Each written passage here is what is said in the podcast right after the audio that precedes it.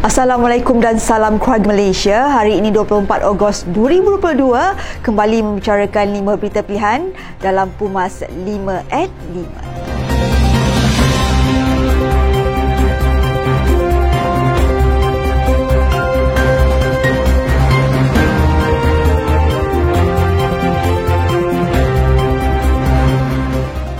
Setiausaha Agung Barisan Nasional Datuk Seri Dr. Zamri Abdul Kadir menyeru agar ahli parti menjaga perpaduan dalam satu pasukan bagi mendepani pilihan raya umum yang ke-15.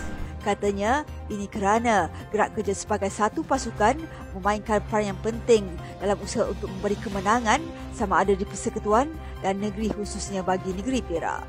Jelas beliau, kita berada dalam mood pilihan raya dan ini merupakan rasa terbuka sama ada suka atau tidak Ianya sudah menjadi tradisi bahawa persiapan awal perlu diadakan bagi menghadapi pilihan raya umum yang ke-15.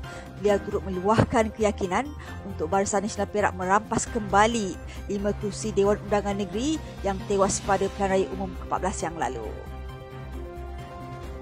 Kerajaan akan memastikan bajet 2023 berteraskan kesejahteraan dan kebajikan rakyat dengan mengambil kira cabaran yang bakal dihadapi tahun hadapan. Perdana Menteri Datuk Seri Ismail Sabri Yaakob berkata antara tumpuan utama dalam bajet 2023 adalah untuk memastikan pemulihan pasca COVID-19 dan turut mewujudkan peluang pekerjaan dan meningkatkan pendapatan rakyat serta kelangsungan perniagaan. Jelasnya, bajet 2023 turut memberi tumpuan kepada golongan rakyat memerlukan bantuan dengan menambah baik sistem perlindungan sosial serta meningkatkan kesejahteraan hidup rakyat melalui perkhidmatan kesihatan dan pendidikan berkualiti.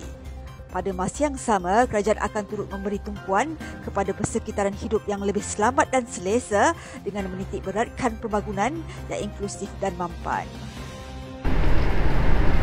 Ketua Pemuda AMNO, Datuk Dr. Ashraf Wahiduduski mengakui sudah tentu sukar untuk menyembunyikan rasa sayu sedih dan duka cita dengan keputusan akhir Mahkamah Persekutuan membabitkan Perdana Menteri ke-6, Datuk Seri Najib Razak. Katanya, walaupun menghadapi pelbagai tekanan hebat sejak dari awal proses pendakwaan, beliau tidak pernah berganjak, malah tegas berkali-kali mahu membersihkan nama beliau di mahkamah tanpa sekalipun meminta untuk kesnya digugurkan.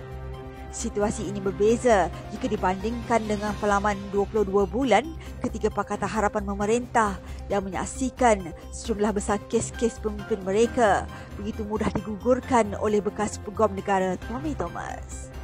Jelas beliau, rakyat tidak akan lupa bagaimana sistem keadilan dirobek dan diperkotak-katikkan melalui amalan pendakwaan politik terpilih dan campur tangan jelas dalam sistem kehakiman negara.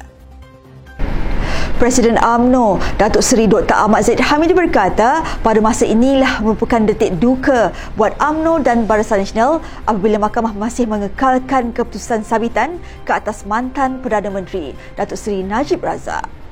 Beliau yang juga pengerusi Barisan Nasional memaklumkan bahawa AMNO dan Barisan Nasional merasa amat tekilan kerana proses dan ruang untuk Datuk Seri Najib Razak mempertahankan dirinya telah dinafikan.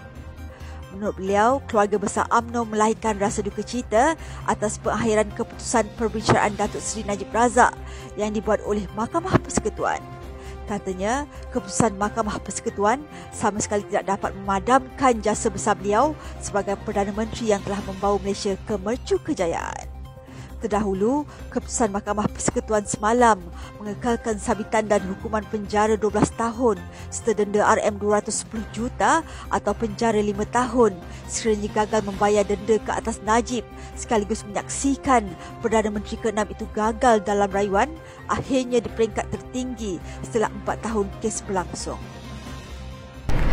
Timbalan Presiden AMNO Datuk Seri Muhammad Hassan menafikan dakwaan bahawa parti AMNO dan Barisan Nasional terlibat dalam campur tangan melibatkan kes mahkamah namun beliau menyifatkan perkara tersebut adalah spekulasi. Beliau yang juga timbalan pengurusi Barisan Nasional itu berkata parti tidak pernah mendesak untuk campur tangan tetapi meminta Datuk Seri Najib Razak diberikan penghakiman perbicaraan yang seadilnya. Dia turut memberikan respon berkenaan dakwaan mengatakan bahawa pertemuan ketua-ketua UMNO bahagian yang diadakan semalam mempunyai hubung kait dengan kes mahkamah yang dihadapi bekas Perdana Menteri Datuk Seri Najib Tun Razak. Tegas beliau, sekiranya parti mahu mencampuri kes tersebut, ianya dilakukan ketika di peringkat mahkamah tinggi lagi, bukan di peringkat mahkamah persekutuan. Sekian saja daripada saya Adib Ahmad. Jangan lupa temu janji kita Isnin hingga Jumaat jam 5 petang. 5 berita pilihan hanya di Pumas 5 at 5. Assalamualaikum dan salam keluarga Malaysia.